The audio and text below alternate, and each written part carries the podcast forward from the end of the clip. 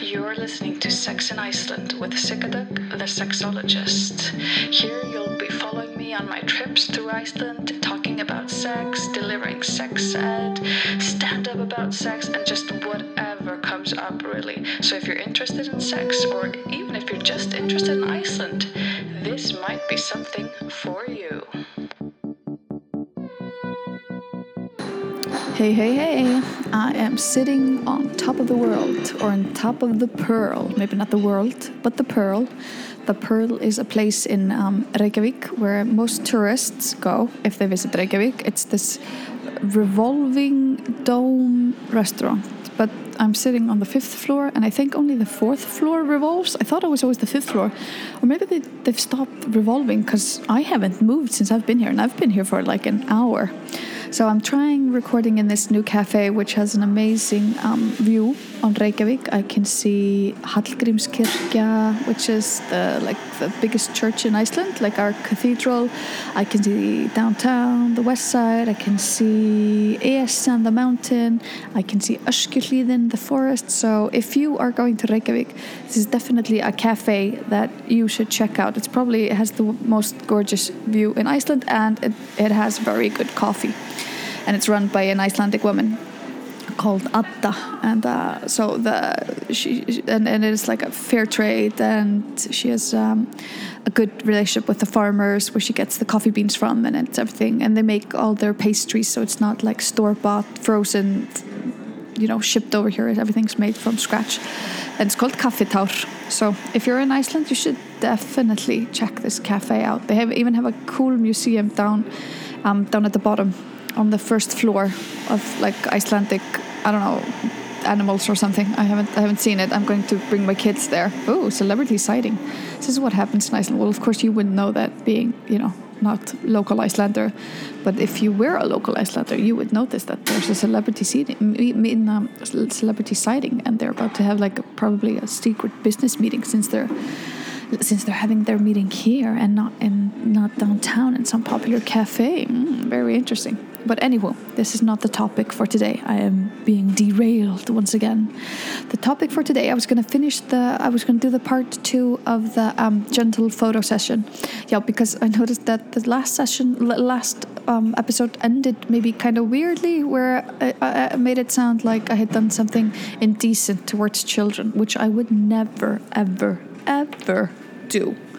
Okay, well, I did let my daughter watch Santa Clarita Diet with me on Netflix, which some parents thought were, was not so cool, but I mean, you know, she was fine with it. Didn't have nightmares or anything. And it's Drew Barrymore. Like, she needs to know who Drew Barrymore is. Out of all the actresses, she needs to know who she is. Anyway, so derailed again.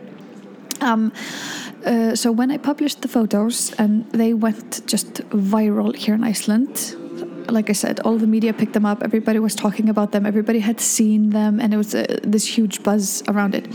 So, and I had been using at that point. It was this was 2014. Um, I had been using genital photographs for four years in sex ed. So this was nothing new to me. Like everybody knew if they ordered my sex ed. Oh, I'm freelance. Maybe that I haven't said that. I'm freelance. So schools um, just hire me and they pay me so um, yeah, I guess you might call it a contractor as well. Hmm. Anyway, um, so, so, schools and administrators know that if they order my sex ed, there will be genital photographs. Okay, so I was asked to do a sex ed in a church, which is, is not something new. It's something I had done before. Before um, the kids were getting, these were kids who were preparing for the confirmation, which is kids in the eighth grade, so around 13 year olds. And I had done this in quite a few churches, so this was just like a routine thing for me.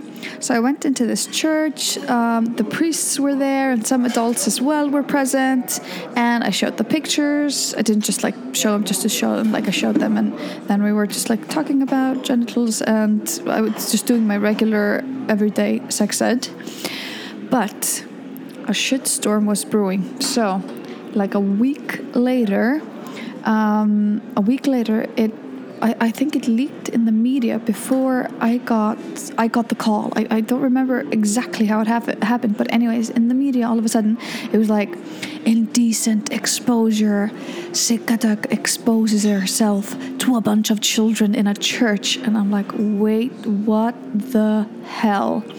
And so the thing was that a parent of one student filed charges of indecent exposure that's like that's criminal offense here in Iceland that has like jail time um, that I said that by showing those photos, I had it, it, was similar to me undressing myself and showing them my own genitals. So this was they they felt that this was comparable.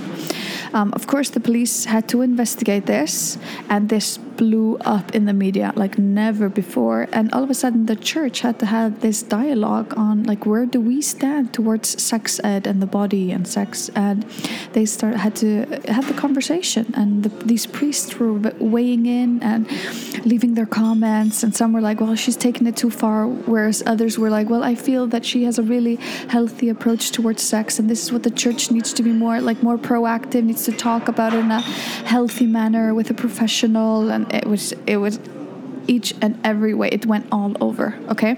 So the um, the police investigated this. I handed over my slides. They uh, took like an, an, what do you say? Interrogated me? I guess so. Anyway um, and I had explained myself to them and how where I had done sex ed and how it had been received, and I had to let them know that the um, that people from the di- di- Directorate of Public Health Directorate, I think that's the proper name. Anyway, it's Landlæknis.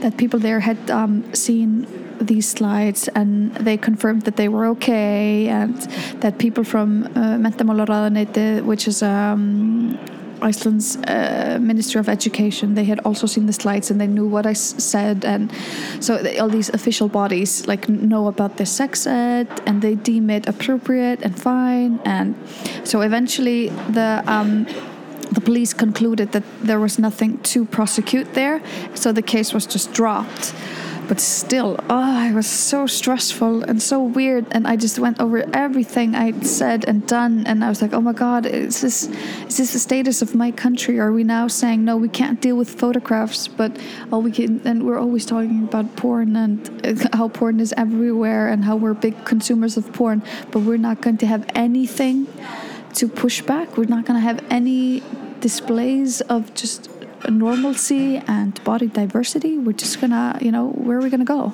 So so glad. This felt like a huge wave of support from the um, the priests, from the religious community, from the churches, and just from just Icelandic community because most people were like, "This is outrageous. This is no way. This this sex ed is so important, and we totally stand behind you, and we stand behind it." So it's also good to feel that wave of support. So the the genital pictures they have caused quite a stir also because um, one of the vulva she has like a yeah, a little bit of smegma, smegma. I don't remember if I said this last episode, but she has a little bit of smegma on, on her labia, or two of the vulvas, yeah, actually, on their labia.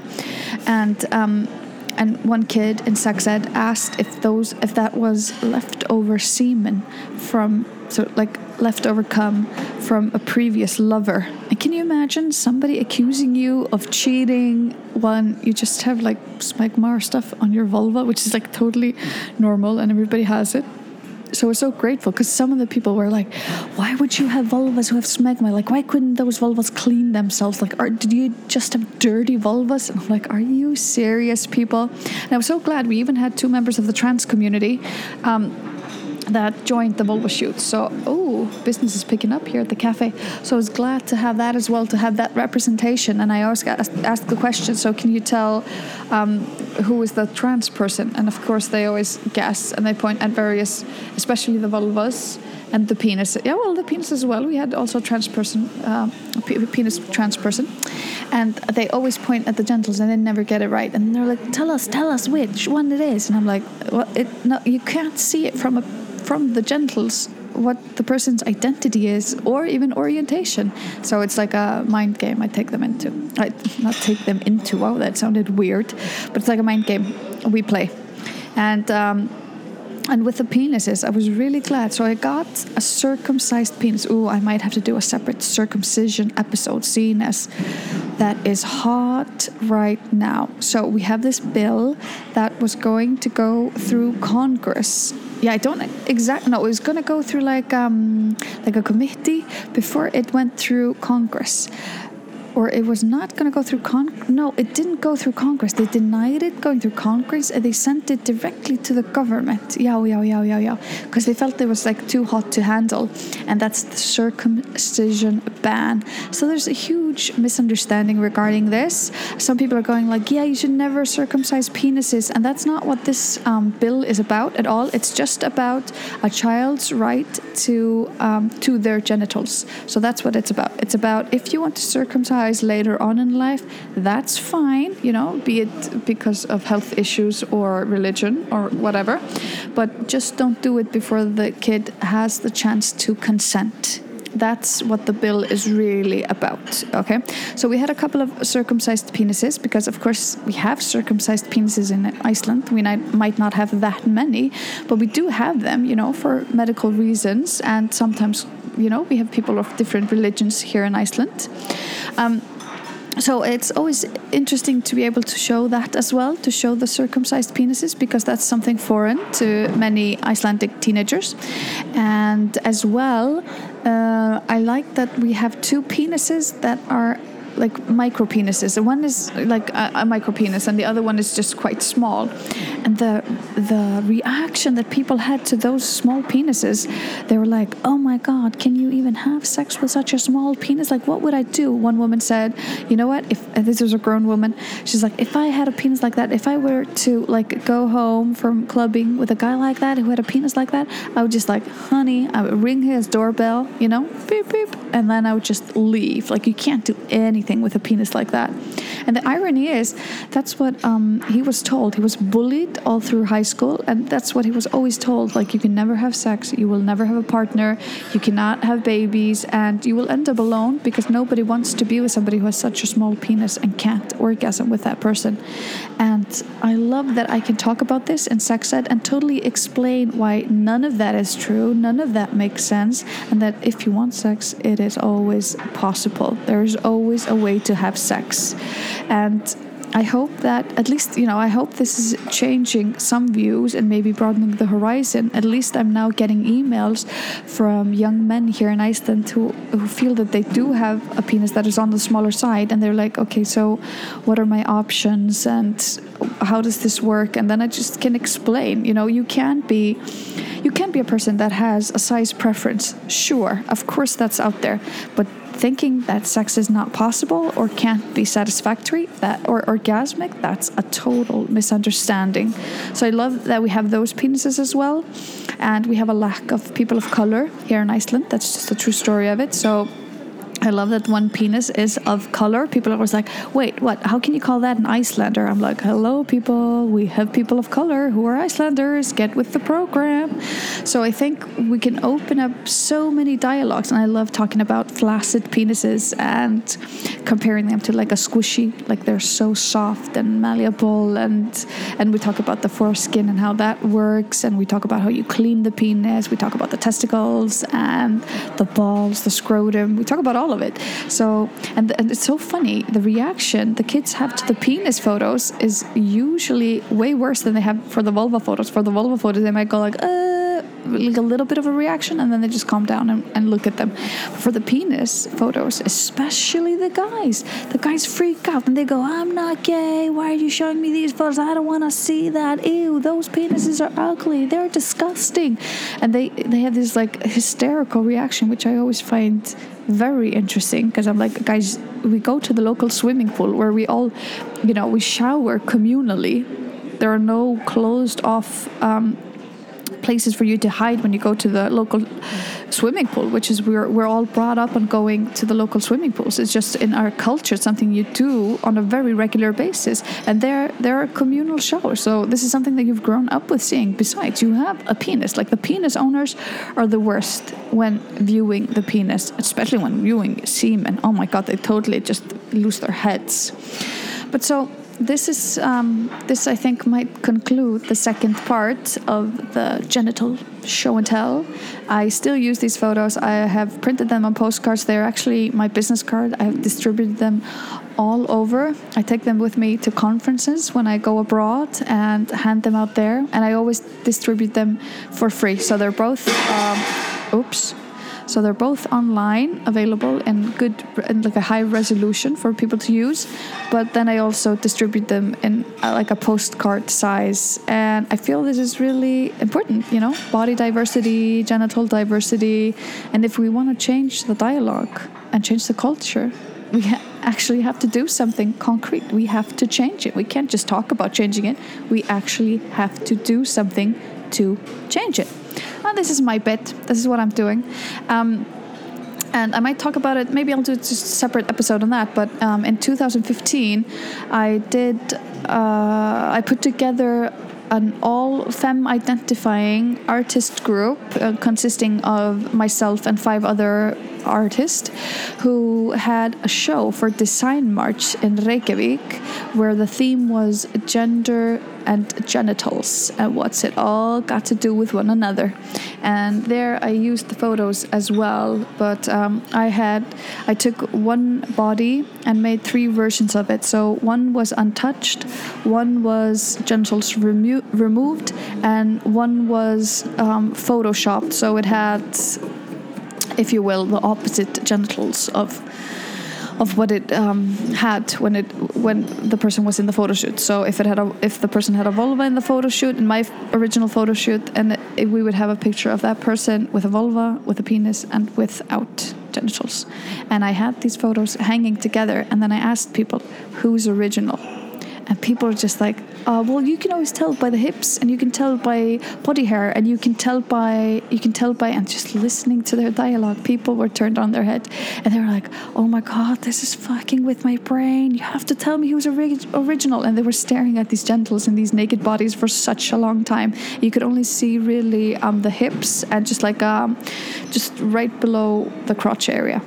And they were like, but but I would always be able to tell. Why wouldn't I be able to, to tell? And my whole thing was, why is it important to tell? What does that tell you? Why should you be able to tell? What are we talking about here when we're talking about gender and we're talking about genitals? Why is it so important? So here we are. Perlan and it's so funny because I've heard the clitoris named or called the pearl, so it felt quite uh, fitting to do this podcast at the Pearl, sitting on my Pearl, talking about the Pearl. Um, I hope you've enjoyed this episode, and I think for the next episode, mm, we might actually talk about people who masturbate at work. I did this study here in Iceland, not like a huge, big, um, formal study, but just like a, a, little thing that I popped online. But I had over 1,000 people who answered it, so the results are kind of interesting. So until next time, ta ta for now. Sigga Dögg is a rune out. This concludes this week's episode of Sex in Iceland with Sigga Dögg, the sexologist. If you have any comments, questions, or queries,